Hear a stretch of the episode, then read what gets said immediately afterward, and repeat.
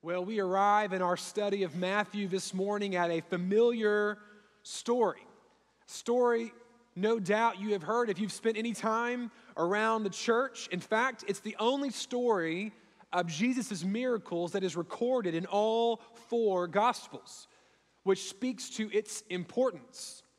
This morning, we are going to hear about the feeding of the 5,000 which in reality is probably the feeding of two or three times that number because the 5,000 only accounts for the men. And I feel an urge this morning. Anytime we arrive at a, a story this familiar, there is a, a tendency to disengage. It's so familiar, we can think as we approach the text here in Matthew 14 that we know all there is to know about this story. But this morning, I want you to ask the Spirit to help you resist that temptation. Because there is a reason all four evangelists think this story is important. There's a reason it's included in all their written witness regarding the ministry of Jesus. You see, this, this story, this miraculous feeding, reveals the heart of God toward his people. Moreover, it offers new dimensions, a clearer picture of the greater work that Jesus has come to do on our behalf. The feeding of the 5,000 is a testimony to the gospel. I want you to hear this good news declaration this morning. The, the good news that Matthew wants us to take away from this section of Matthew 14. Jesus has met us in our desolate place to heal our disease and satisfy our hunger in order to give us a life of abundance. What the, the feeding of the 5,000 shows us is that Jesus has met us in our desolate place to heal our disease and satisfy our hunger in order to give us a life of abundance. And while that statement is certainly true, a summary of what we will see today unfold in our text, it's also a statement, a summary of the larger gospel work that Jesus Christ has done for all of us, and an encapsulation of the full story of redemption. Hear me this morning. In Jesus, we find both salvation and satisfaction. Both of those elements are essential to the gospel work that Christ has done for us. And the, and the redemptive work of Jesus, yes, we have found salvation and we will celebrate that today. But more than that, we have also found satisfaction. True delight and joy are yours in Christ. Are you ready to be encouraged this morning? Matthew 14, let's read verses 13 to 21. Here's what the Word of God says. Now, when Jesus heard this about the death of John the Baptist, he withdrew in a boat to a desolate place by himself. But when the crowds heard it, they followed him on foot from the towns. When he went ashore, he saw a great crowd and he had compassion on them and healed their sick. Now, when it was evening, the disciples came to him and said, This is a desolate place, and the day is now over. Send the crowds away to go into the villages and buy food for themselves. But Jesus said, They don't need to go away. You give them something to eat. And they said to him, Well, we only have five loaves here and two fish. And he said, Bring, bring the crowds, bring them here to me. Then he ordered the crowds to sit down on the grass, and taking the five loaves and the two fish, he looked up to heaven and said a blessing. Then he broke the loaves and he gave them to the disciples, and the disciples gave them to the crowds, and they all ate, and they were all satisfied. And they took up 12 baskets full of the broken pieces left over. And those who ate, were about 5,000 men, besides women and children. Some 10 to 15,000 people ate and were satisfied that day. That's a pretty remarkable story, isn't it? Jesus, upon hearing about the death of John the Baptist and, and Herod's reaction to it, leaves to a desolate place. He wants to be alone. He wants to be in isolation, away from anyone, anything, to consider his own future, to grieve. And think about the death that certainly awaits him. But the crowds refuse to leave him alone.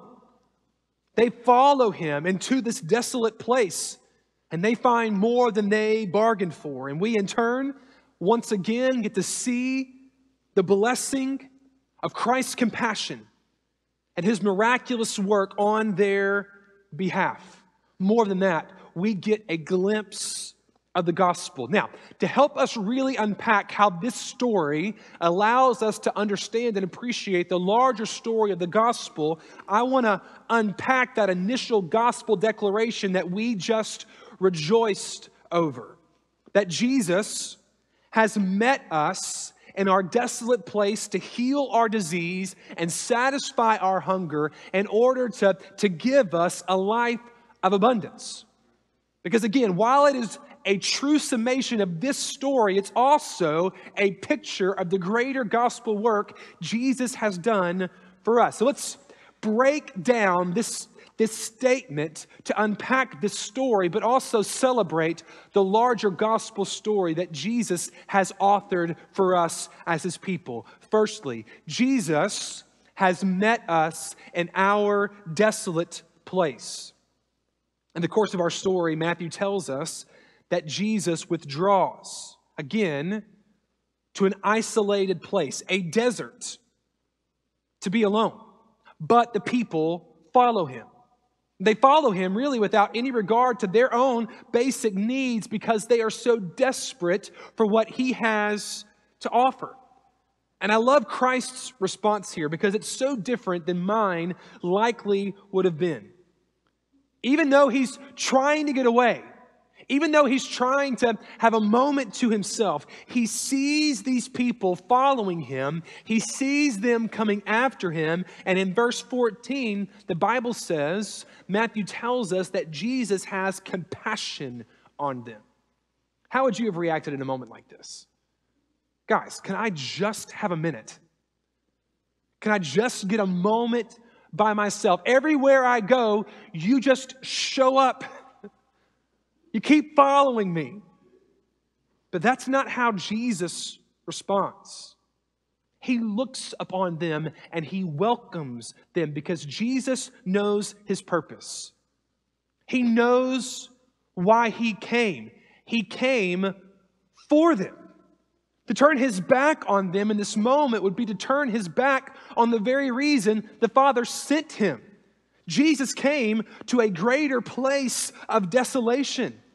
He came to our fallen world. He left the glory of heaven to step into creation, to step into our broken reality, still under the rule of sin and its curse. He came to meet us in our exile from the garden to give us the opportunity one day to return. And as he looks at these people, he sees them in their desperation, he sees them in their greater place of desolation, and he welcomes them to himself. They need him, just like we need him today.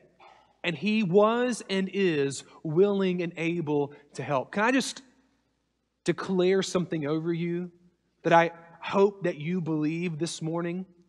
You are not a burden to Jesus. He's not trying to get away from you. He delights in helping us. He delights in us seeking Him out. So go after Him. And look how He helps those who seek Him. Jesus has met us in our desolate place to heal our disease. In our desolation, He saves us. The people follow Jesus into this desert, desert because of their great need. Among the great crowd, there are many who are sick. There are many who are in need of healing, and Jesus willingly heals them, showing once again incredible compassion. And let's not skip over this timely, wonderful reminder from Matthew to us about the fullness of our need for Jesus. We live in a broken and fallen world, and we ourselves are broken. We are stricken with the disease of sin. Think about all the diseases that we have encountered in our story or our, our review, our study of Matthew's gospel leprosy, paralysis, fever, a withered hand, a woman with an issue of blood that led her to be perpetually unclean. We've seen people who were mute, deaf, blind, some by demonic oppression. We've even seen death. And what we've learned is that all of these physical realities that Jesus has healed and shown remarkable authority over are echoes of a greater spiritual reality, a, a greater problem that all of us face. We have a deeper sickness that we need Jesus to heal. The Bible is clear, friends. In our sin, we are lepers. In our sin, we have an issue of blood that leaves us perpetually, eternally unclean. We are diseased at the core of who we are, and we are spiritually blind to that reality. Our eyes can't even see the sickness nor the cure. Our ears are so stopped up with sin that we can't hear the salvation that God has offered apart from His help. We are spiritually dead separated from our holy and righteous God. But Jesus, but Jesus has met us in our desperate place, in our desolation. He has seen us and had compassion upon us. He removed the scales from our eyes to allow us to see His glory. He has opened our ears to hear His gospel. He has loosened our tongues to respond in repentance and believe. He has brought us from death to life. He his blood has covered our impure blood and made us clean, eternally clean. He alone can do this, and He delights in doing it. Can we just celebrate today what Christ has done for us? Can we just revel in the fact? Thank you. You can clap. Praise the Lord. Let's never get over Let's never not be in awe of where we were, where Jesus found us, and what he has done on our behalf. In Jesus, we have found salvation. But there's more to this gospel story. There's more reason to celebrate. Jesus has met us in our desolate, desolate place, yes, to heal our disease, but also to satisfy our hunger. Now, here's where we begin to add new dimensions to our understanding of the full work of Christ. The illnesses were not the only present need in our text, they are literally in the middle of nowhere. And as evening approaches in verse 15, suddenly the disciples become concerned about food. I guess there are no moms among the disciples because they would have thought about food beforehand. And one of them would have had an oversized bag who would have said, I may have enough snacks for everyone. But they become concerned about food because when people get hungry, they get angry. They get restless, hangry. The hunger comes out. So the disciples suggest that the crowds go away into the towns and villages in order to find food. But Jesus has other ideas. He's not surprised by this moment. He wants to, to use this moment to teach his disciples something in us about the full work he has come to do. He says in verse 16, they don't need to go away. Disciples, you give them something to eat, which is a surprising thing for Jesus to say because the disciples say, We don't have enough. All we have is five loaves and and two fish. There's no way that we can feed this crowd with what we have. And the crowd themselves don't have enough to feed the, those among them. Beyond that, we are in a desert. The area around us will not provide anything for us to eat.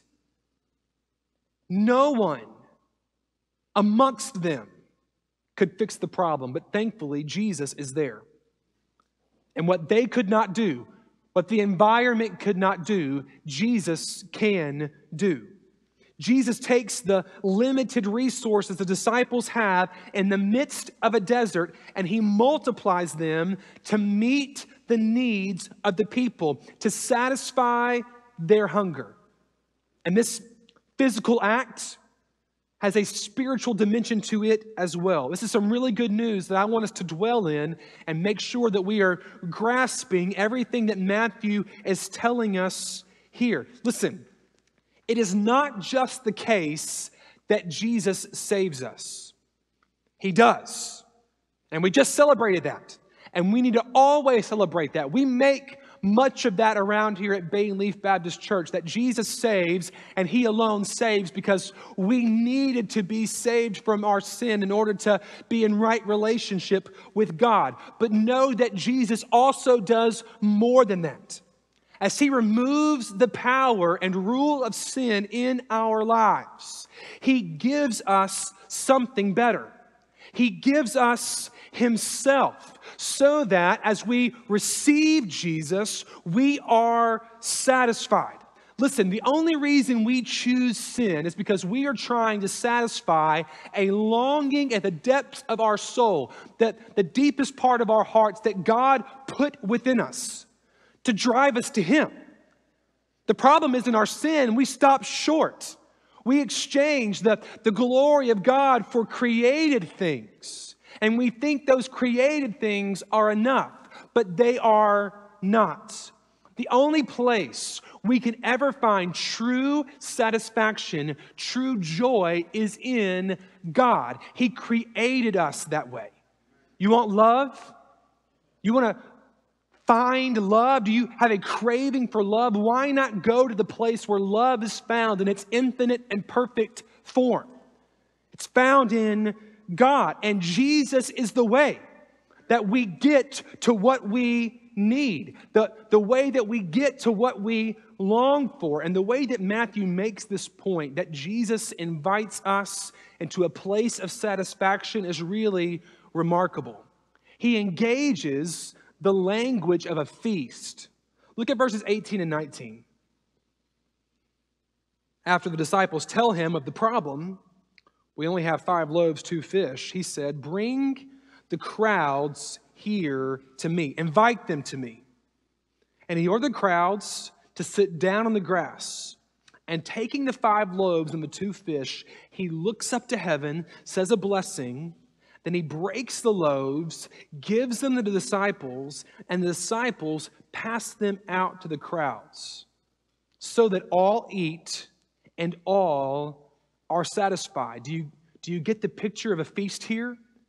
That Jesus is acting here as the head of a household who's invited these friends, this crowd, to his house. He asks them to sit at his table. He has the food brought out. He asks a blessing over the food, and then he hands the food to his servants to distribute to every person at his table. This is a banquet in the midst of a desert. And Jesus is quite the host because everyone eats until they are full. And remarkably, they all live they all leave alive, which is very different than the banquet we looked at last week in Herod's house. Hear me. Think about what this means for us, church. We have been invited by Jesus into a new household We've been invited to sit with a new head of house at his table who has promised us that he will satisfy the deepest needs of our being, and we will actually be satisfied, filled with joy, both now and for all of eternity. You need to know and trust that your deepest hunger, your deepest thirst, your deepest desires can only be satisfied in Jesus. And He is inviting you to His table to be satisfied. Listen, He is not calling us to starve. He's calling us to live in fullness. And this is important for us to remember because I think a lot of times we as Christians get caught up on all the things that we have to sacrifice or give up when we come to Jesus. We think about all the things that the world around us gets to enjoy.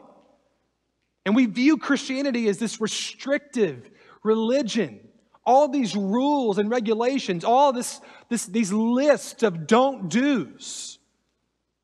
But that is not what Christ is calling us to. Yes, there are things that we need to give up, but those things that we give up are for our good. And more than that, what we get in return is far better. Nobody complains about passing McDonald's when you end up at Angus Barn. Let's get the right perspective, friends. That in Jesus, we get a, the most incredible bread of life, that we get to drink of living water that will cause us to never thirst again. Jesus has met us in our desolate place to heal our disease and satisfy our hunger. And listen to this in order to give us a life of abundance. It's important to note here that after everyone was satisfied, 12 baskets of leftovers were collected. There's more left than they began with. Now, we don't know the full significance of that number except to say that there was an abundance, enough to feed, more than enough to feed anyone who had a need. It's a declaration to us that in Jesus there is always more than enough. It's not the case that the more people that come to Christ's table, that Jesus will run out of food. That had to be a concern here, right? Think about the perspective of the guy who actually brought the food. He thought about it. He brought the bread. He brought the fish. Jesus, you want me to give up what I brought so that everyone could eat? But that's that doesn't make any sense because with this amount of food and this amount of people, not only am I going to be hungry, everybody's going to be hungry. They're just going to get just enough to be mad. The thought is if I share what I have, it will diminish what I have. And I think we have that perspective at times in our Christian lives as well. If we share what Christ has given to us, if we share the blessing that we have found in Jesus, if we share the satisfaction that we have found in Christ, just maybe it will be diminished. Because the more people that partake, the less that I have to offer. But that is not true in the kingdom of God. Jesus is infinite. He, he never runs dry. He will never run out. There is always more than enough. To as many as come to his table, there will be more than enough to satisfy. There will be provision left over.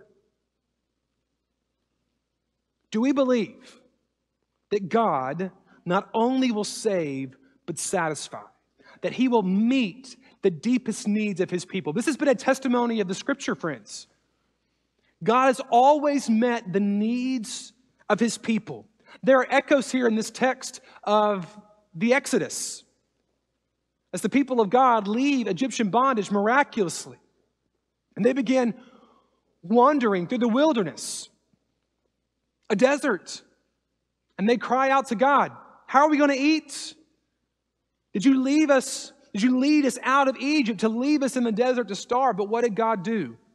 He provided manna from heaven. Later in the Old Testament, 2 Kings chapter 4, we see God providing for the sons the prophets through the prophet Elisha. Let me just read for this, this passage for you from 2 Kings 4, verses 38 to 44. When Elisha came again to Gilgal, there was a famine in the land, a desolate place. And as the sons of the prophets were sitting before him, he said to his servant, Set on the large pot and boil stew for the sons of the prophets. One of them went out into the field to gather herbs and found a wild vine and gathered from it his lap full of wild gourds and came and cut them up into the pot of stew, not knowing what they were. And they poured out some for the men to eat. But while they were eating the stew, they cried out, O man of God, there is death in the pot. Now, let me just give you an encouragement here. If your wife cooks a meal, that's, that's not something to say. and they could not eat it. This was actually poisonous.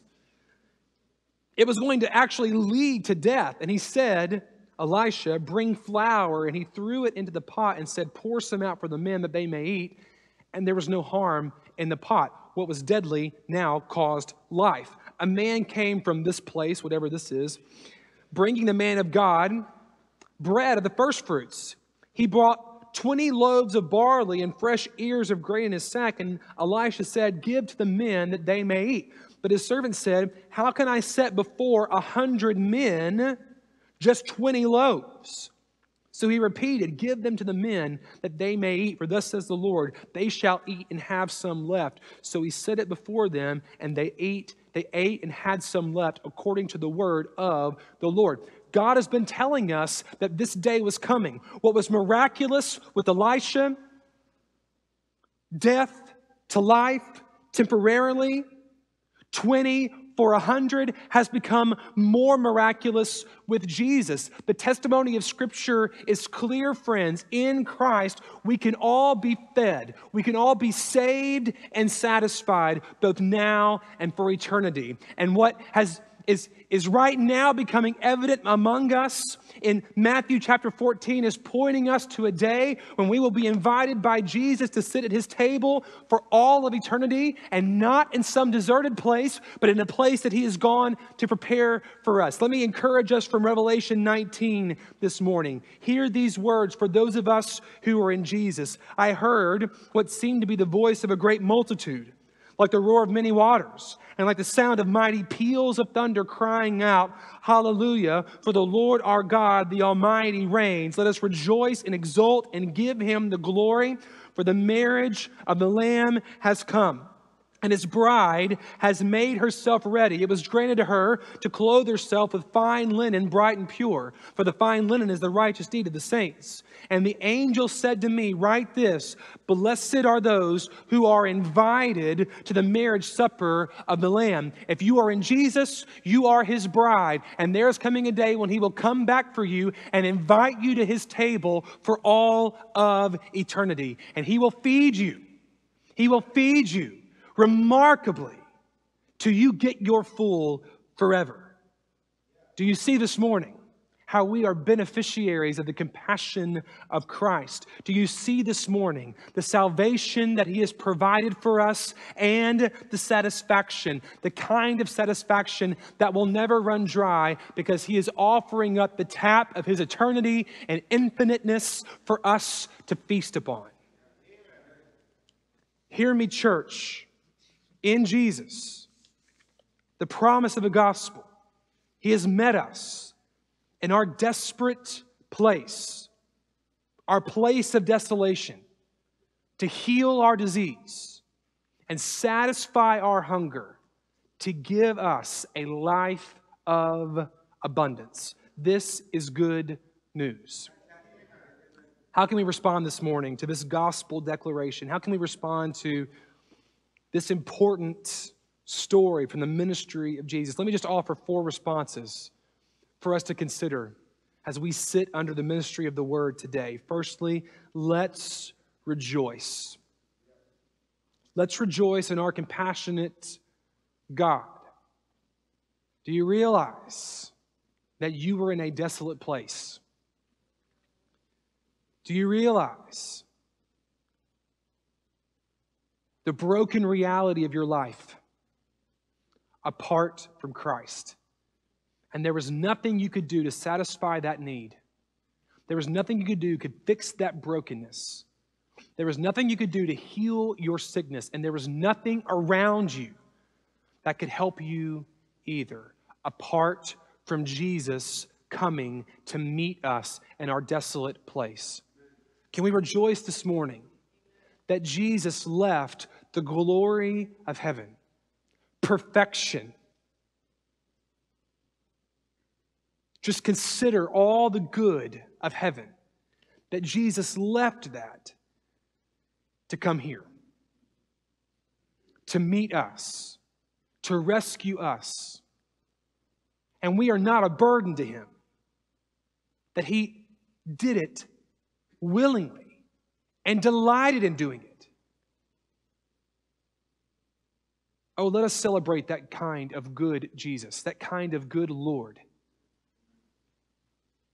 He's worthy of our worship. Amen. And Let's look to Him alone for salvation. Maybe this morning you're coming in here and you're recognizing your broken state for the first time. Maybe you're recognizing, you're seeing the sickness of your heart, and you've been looking for satisfaction, you've been looking for salvation in all the wrong places. And you've heard the declaration this morning and want to respond that there is salvation in no one else. There is satisfaction in no one else but Jesus. In just a minute, we'll have some pastors and ministers here in the front. We would love to walk with you through a decision for Christ as Jesus opens your eyes and opens your ears and loosens your tongue to respond to his gospel work. And for those of us who are in Christ, let's also delight and commit to continuing to delight in Jesus' work of satisfaction until we get to heaven, we need to have the discipline to remember where true joy and satisfaction is found. Because if we're not careful, we will turn back to that pot of death, thinking that it will bring life, when it will only bring emptiness and destruction. We need to remember, friends, that a certain earthly relationship will not bring us true joy. A certain number in our bank account will not bring us true joy. A certain promotion at work will not bring us true joy. A certain achievement in the classroom on the athletic field will, will not bring us true joy. A certain amount of children will not bring us true joy. Those are all good things. But the only place where true joy and satisfaction are found is in Christ. Every day we need to wake up and remind ourselves of that truth. That as I go about my day today, as I live as a, a living witness for Christ, my ultimate joy and satisfaction is found in Him. I will not leave, live for the pleasure of men. I will not live for the pleasure of myself. I will live for the pleasure of the Most High and find in Him joy unspeakable. Jesus is the bread of life, John 6 35. He is the living water that will cause you to never thirst again. You seek Him first. And finally, as an encouragement, let's invite others to share in the abundance. There's plenty, friends, at the table of Jesus. So let's go as disciples and invite the crowds to come and sit at his table to share in the blessing that he is providing. Don't be bothered by the lost. Jesus wasn't.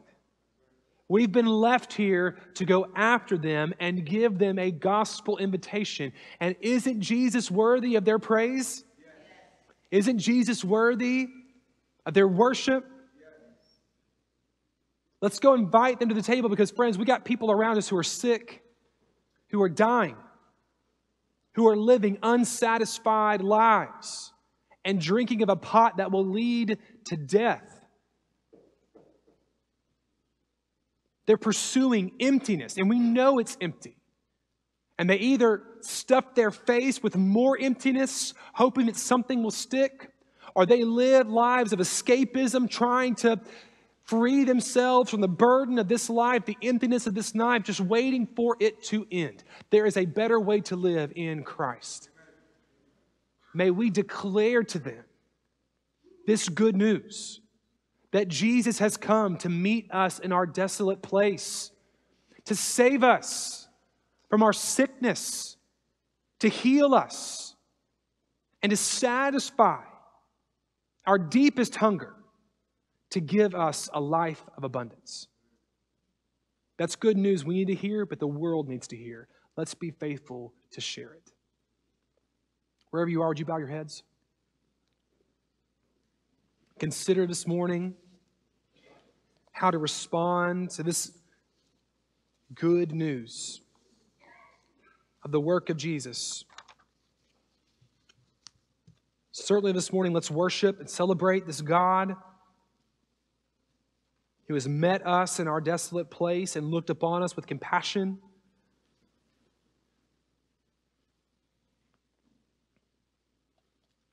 And if you're one of those who today is feeling led to respond in repentance and belief, we would love to engage with you in just a minute. Come down this aisle and let us pray with you.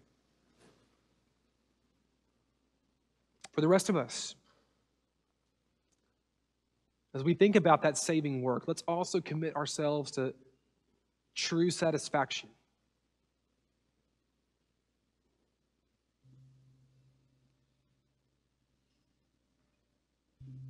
Let's rest in the full work of Christ today. That He has taken away the bad and He has filled us with better.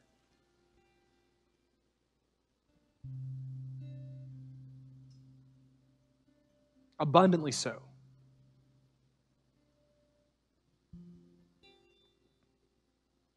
Let's begin praying even now for the Lord to bring to mind someone around us who has not yet tasted and seen that the Lord is good, who has not yet drunk of the living water. maybe would you even begin praying right now for an opportunity to, to invite them to come and sit at the table of Jesus. Father, would you find us as a people faithful, more faithful, time of our, because of our time together before your word today.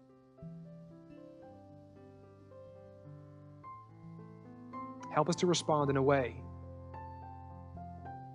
that is worthy of the good news we've just heard. We pray in the name of Jesus. Amen. You stand and respond as the Lord leads. Thank you for worshiping with us. For more information about Bayleaf Baptist Church, visit our website, bayleaf.org.